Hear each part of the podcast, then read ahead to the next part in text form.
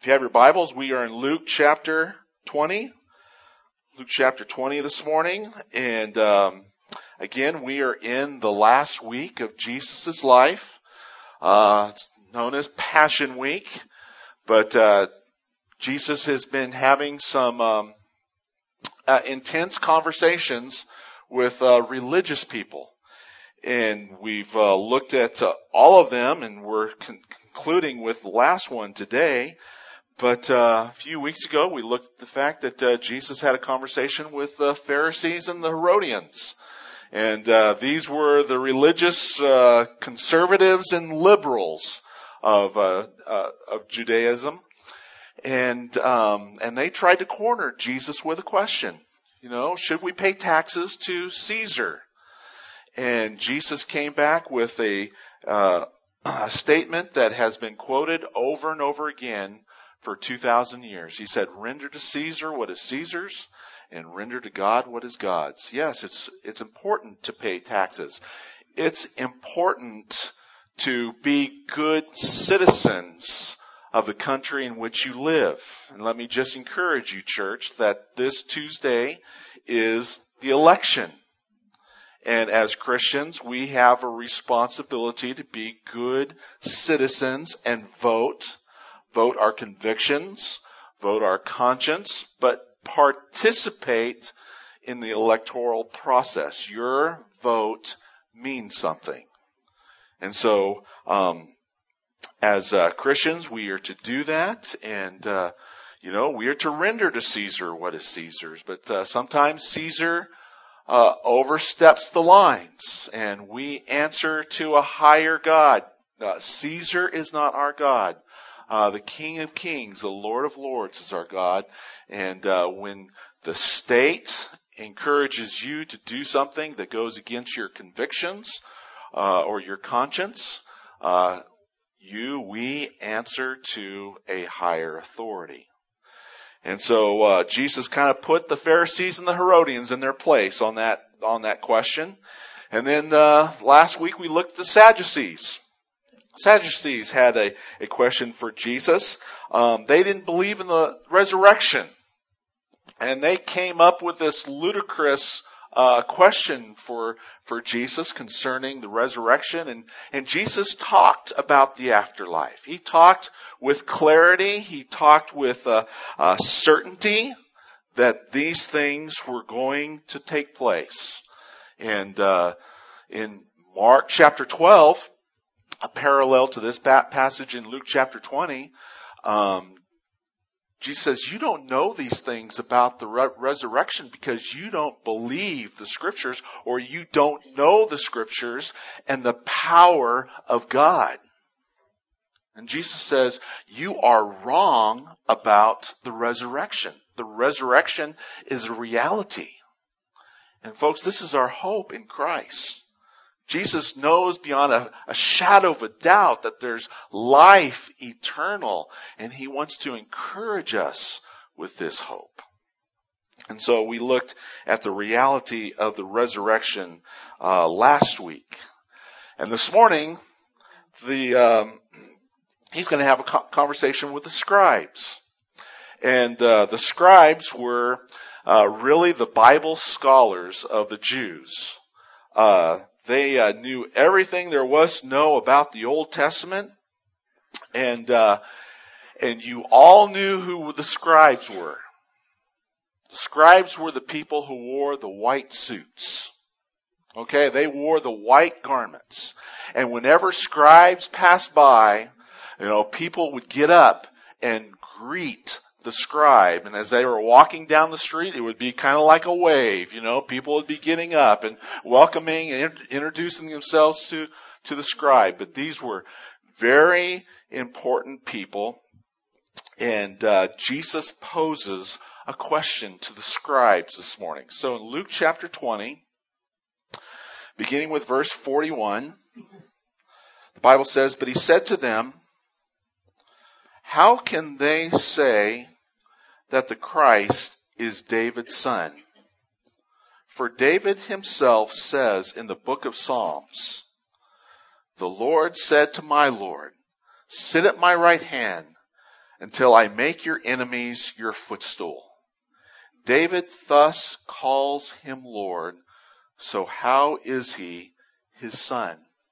Let's go to Mark chapter 12. Mark chapter 12 kind of gives us a, a little bit more insight as to uh, the text this morning. And uh, it's at the top of your hand, handout sheet this morning. Mark chapter 12 verses 35 through 37. And as Jesus taught in the temple, he said, How can the scribes say that the Christ is the son of David? David himself in the Holy Spirit declared, The Lord said to my Lord, Sit at my right hand until I put your enemies under your feet. David himself calls him Lord. So how is he his son? And the great throng heard him gladly.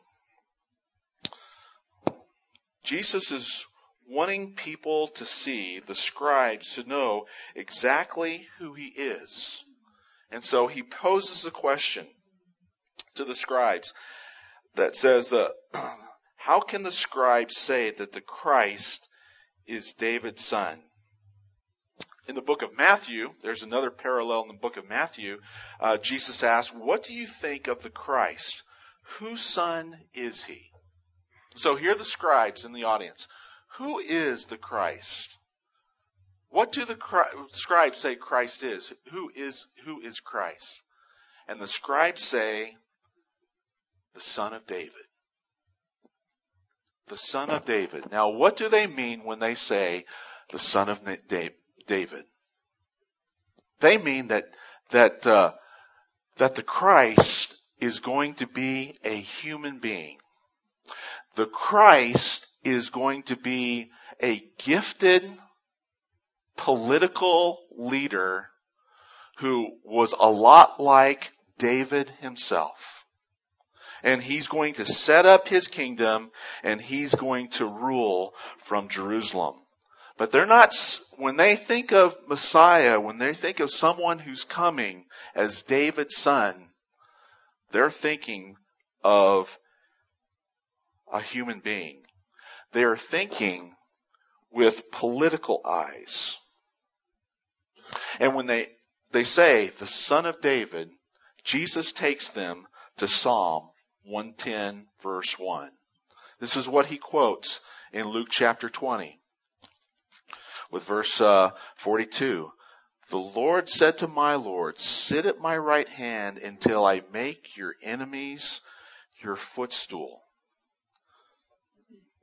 in Mark chapter 12 verse 36, Jesus said, David himself in the Holy Spirit declared. Okay, they're taking, Jesus is taking uh, the scribes back to Psalm 110. And what Jesus is saying here to these scribes is that he is the Messiah, the son of David, is far more than just coming from the bloodline of David. He's someone altogether different. When you look at Psalm 110, scribes, you need to look at that text with spiritual eyes. He's not merely just coming in the flesh, but David says, and the Lord, Jehovah, Yahweh, said to my Lord, Adonai, Messiah, Savior.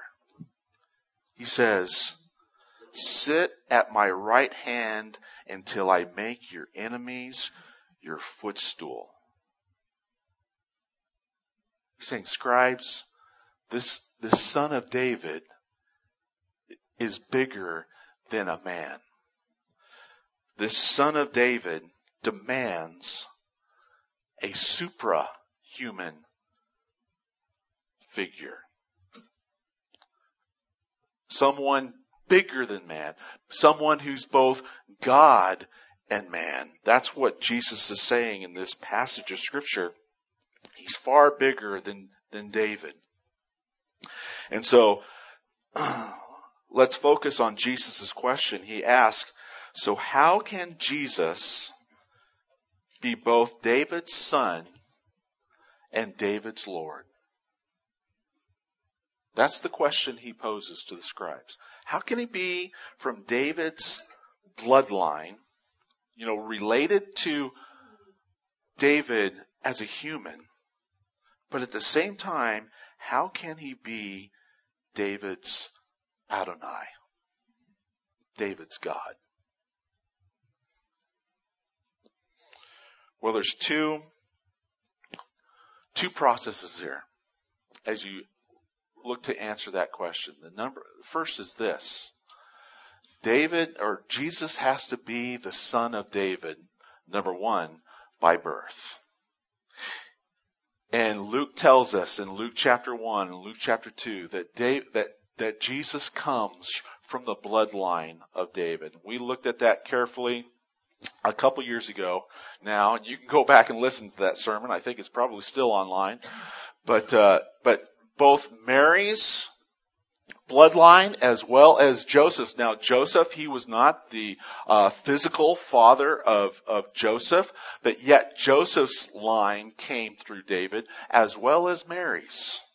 And so scripture tells us that uh, the one who was going to sit on David's throne had to come from David's bloodline. And that's what we know about Jesus. He did exactly that.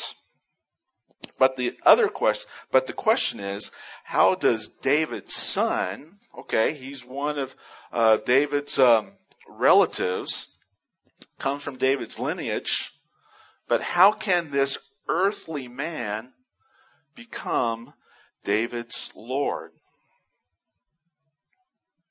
How can he be, be both son and Lord at the same, same time? That doesn't make sense. Which brings us to the second part of this passage of scripture. Yes, he must come through David's line of birth, but how does Jesus become David's Lord? He becomes David's Lord by his death, his resurrection, his ascension, and his position.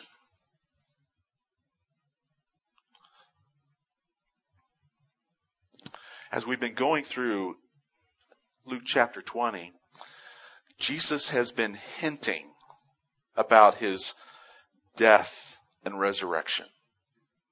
Uh, we'll, we saw a few weeks ago that uh, Jesus quoted Psalm 118 and he talked about how he was going to be uh, the cornerstone that was rejected. But the very stone that the builders rejected is going to become the chief cornerstone. Jesus in this, in chapter 20 is saying, you know, something, you are going to reject me, religious leaders. And what you cast out, God is going to take that rejected stone and he's, he's going to make it the cornerstone, the capstone of his new building program, the church. And so he's hinted at uh, the the the rejection that he's going to go through, and he's also hinted about the resurrection. He had the conversation with the Sadducees last week. He talks about how resurrection is a reality and that God is the God of the living and not the dead. And so here we have hints about crucifixion and resurrection. But they don't get this entirely. You know, this doesn't make a whole lot of sense when David says, The Lord said to my Lord, Sit at my right hand until I make your enemies your footstool. When Jesus came to the earth, he had to empty himself of his royalty. Look at Philippians chapter 2. Philippians chapter 2.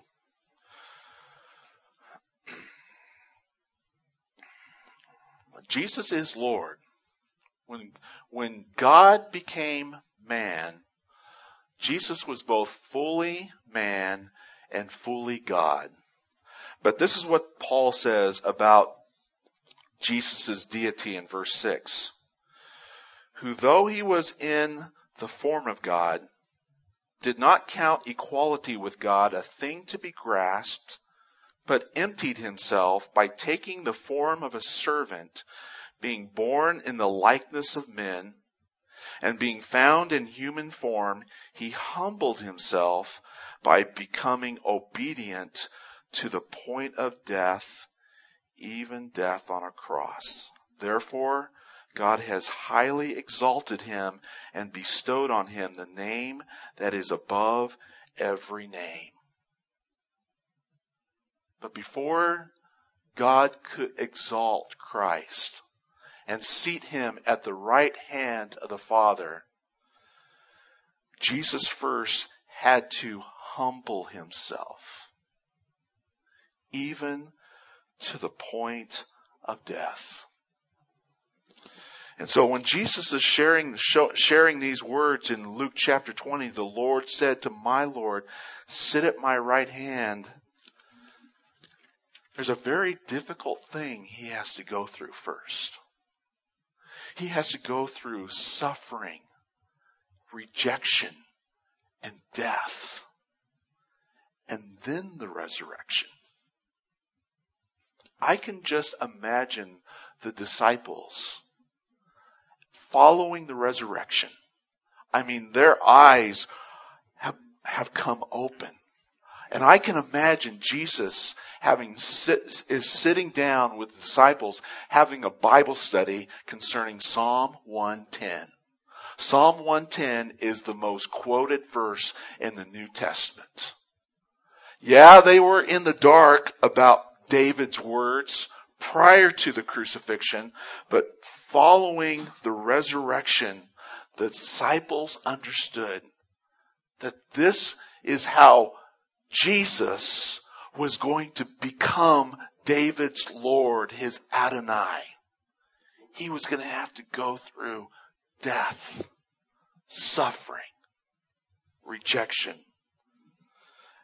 And the disciples began to get this. And look at Peter's sermon uh, at Pentecost in Acts chapter 2 verses 34 through 36. It's in your outline this morning. The Bible says, For David did not ascend into, heaven, into the heavens, but he himself says, The Lord said to my Lord, Sit at my right hand until I, till I make your enemies your footstool. Let all the house of Israel therefore know, therefore know for certain that God has made him both Lord and Christ, this Jesus whom you crucified. Jesus first had to go through the crucifixion. Paul understood this in Romans chapter 1 verses 3 and 4. It says, concerning his son who was descended from David according to the flesh and was declared to be the son of God in power according to the spirit of holiness by how? By his resurrection from the dead, Jesus Christ our Lord.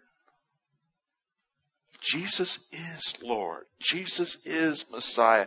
Jesus is Adonai. He is David's Lord. But first, God the Father had to humble him. He left heaven's glory. Even though he was equal with God, he gave that up to identify with you and I and to become a man and experience the same things you and I experience. Jesus had to go through a timeline as the Son of Man so that eventually God would exalt him as the Son of God. He had to go through the fire to be exalted.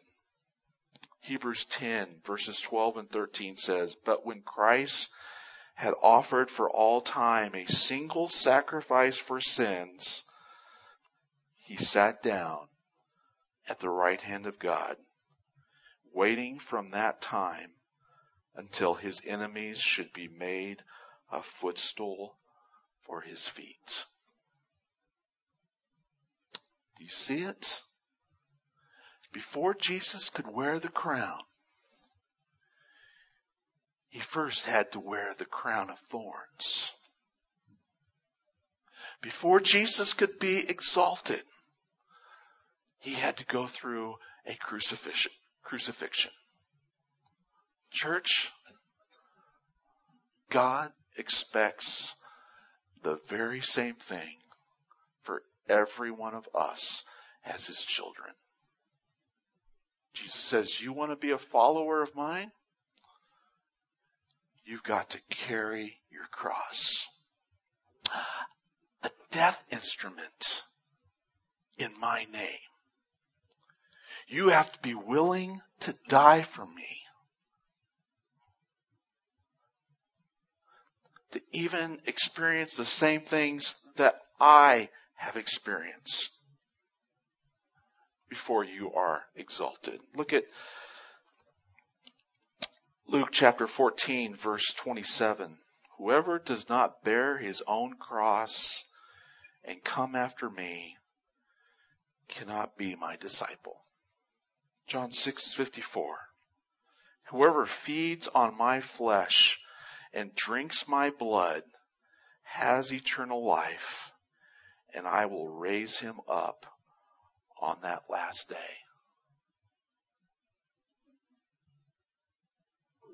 This is what happened to Jesus. And God says, This is what I expect of my children. You want to experience the victories of glory? You have to be willing to drink of the cup of suffering that I have drunk from.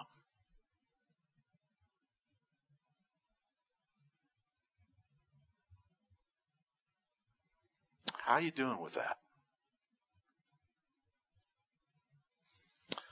You know, I think we live in a day and age, church, where church, Christianity is all about my personal preference or what is convenient for me.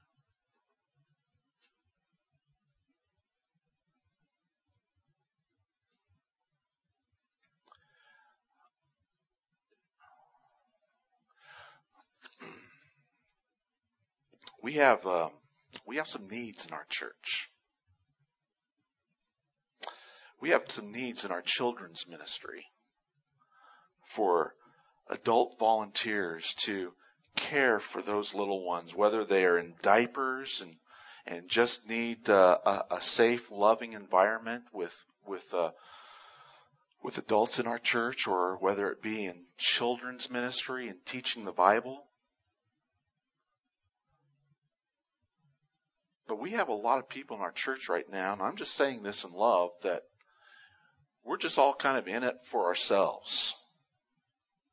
And if I have the time and if I'm in town this weekend, well, maybe I can help. And there's not a, a sacrificial attitude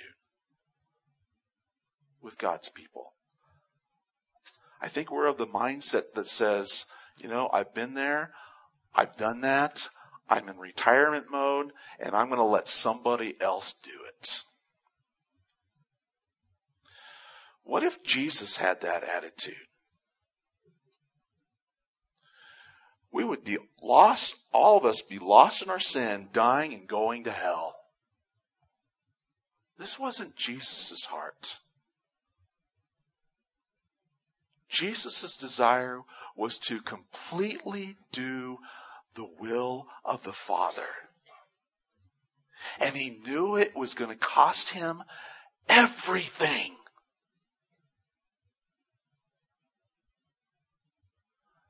And I'm not just talking about our church. This is a problem in all the churches today. People are just in it for themselves. If it's convenient, then I'll do it. This is not the attitude that God would have us have. And this isn't the attitude of Christians in other parts of the world.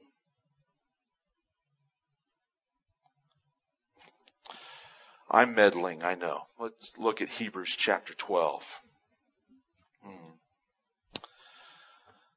Hebrews 12 says, Therefore, since we are surrounded by so great a cloud of witnesses, let us also lay aside every weight and sin which clings so closely, and let us run with endurance the race that is set before us.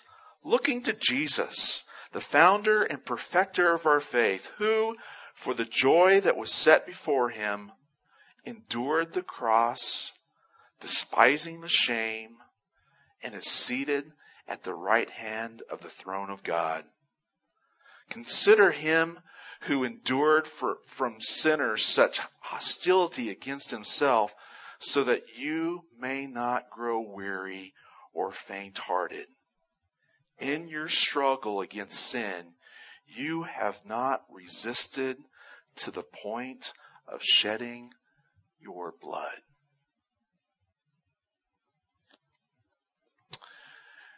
Jesus, God's Word, expects the suffering of Christians. If you are going to live a godly life, Paul says to Timothy, you will be persecuted.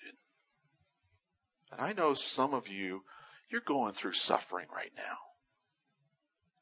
You're going through issues that maybe it's health issues. Maybe it's issues with your children. You're questioning God's love and sovereignty in your life. You're just going through trials. We just um, had a memorial service for um, Ken Reinhardt on Wednesday. Ken was 91 years old. God uh, took him home.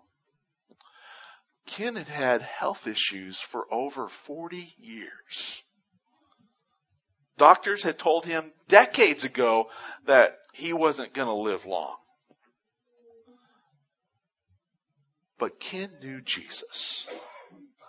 And in spite of all of his physical suffering, he continued to praise God and to trust God with his life. He wanted me to preach from 1 Peter chapter 1 verses 3 through 9 on Wednesday. And I did that. And Peter talks about suffering and that the purpose of suffering is to purify our faith.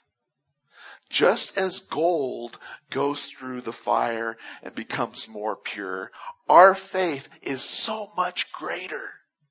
And God takes us through the trials of suffering so that our faith will be more valuable than gold and we will look with joy at the return of our Savior and Lord, our Adonai, Jesus Christ. And if He tarries, that's okay because we still win. How can David's son, Jesus, be both David's Lord? David had to go through the period, Jesus had to go through the period of suffering and death. Before there can be a resurrection, there first has to be, have to be a crucifixion.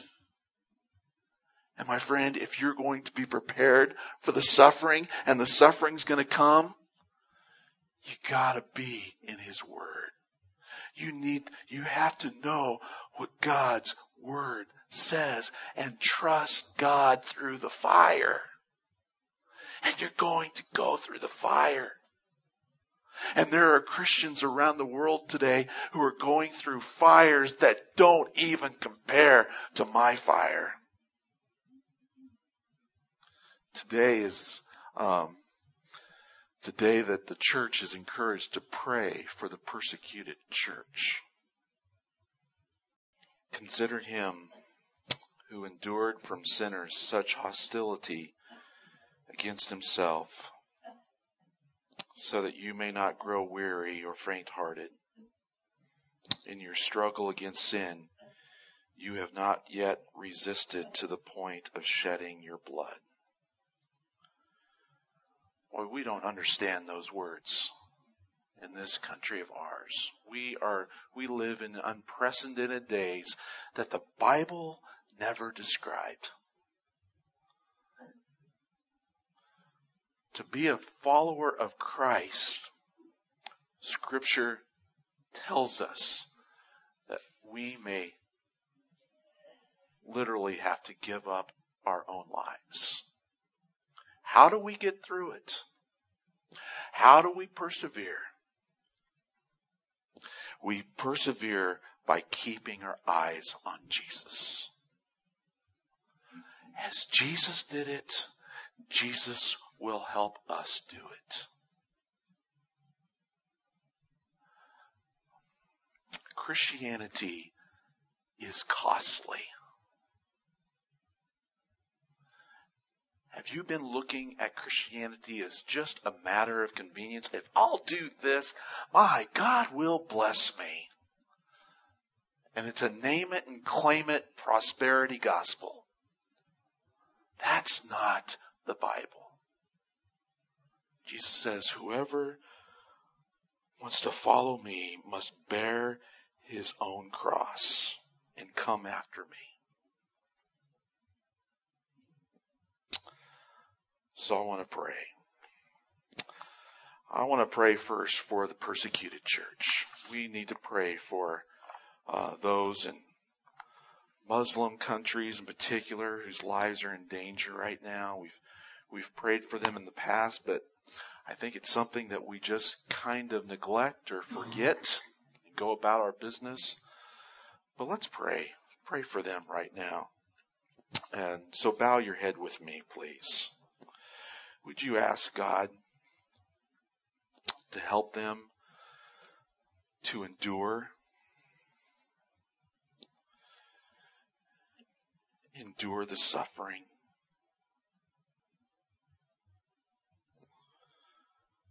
Help them to love Christ far more than life itself.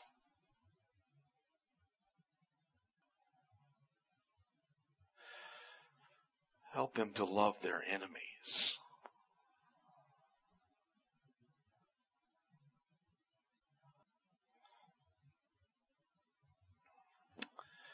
help them. Ask God to help them to rejoice that they are considered worthy to suffer for His name.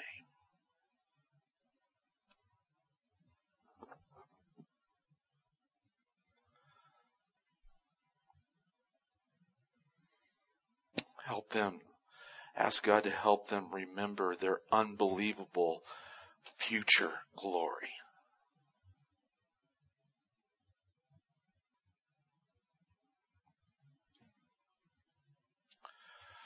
What suffering are you going through? Ask God to help you persevere. He's wanting to purify your faith, friend. Don't give up on Him. He's not going to give up on you.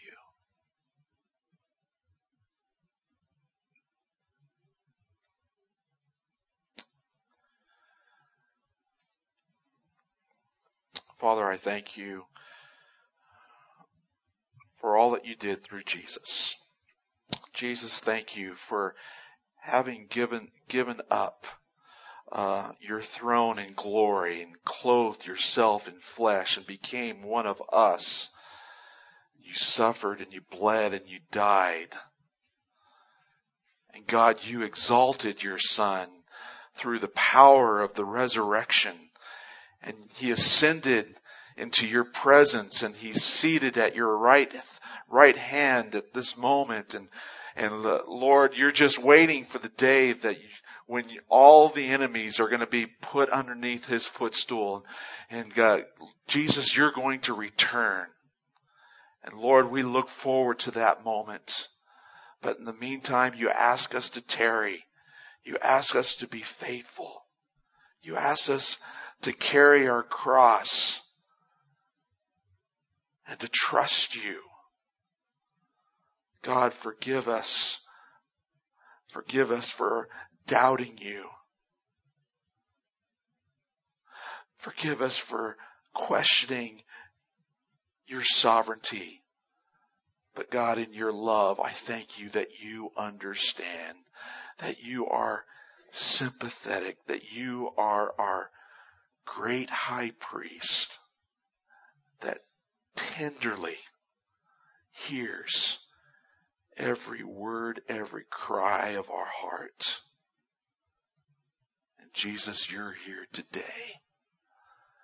I pray that you would strengthen hearts and lives.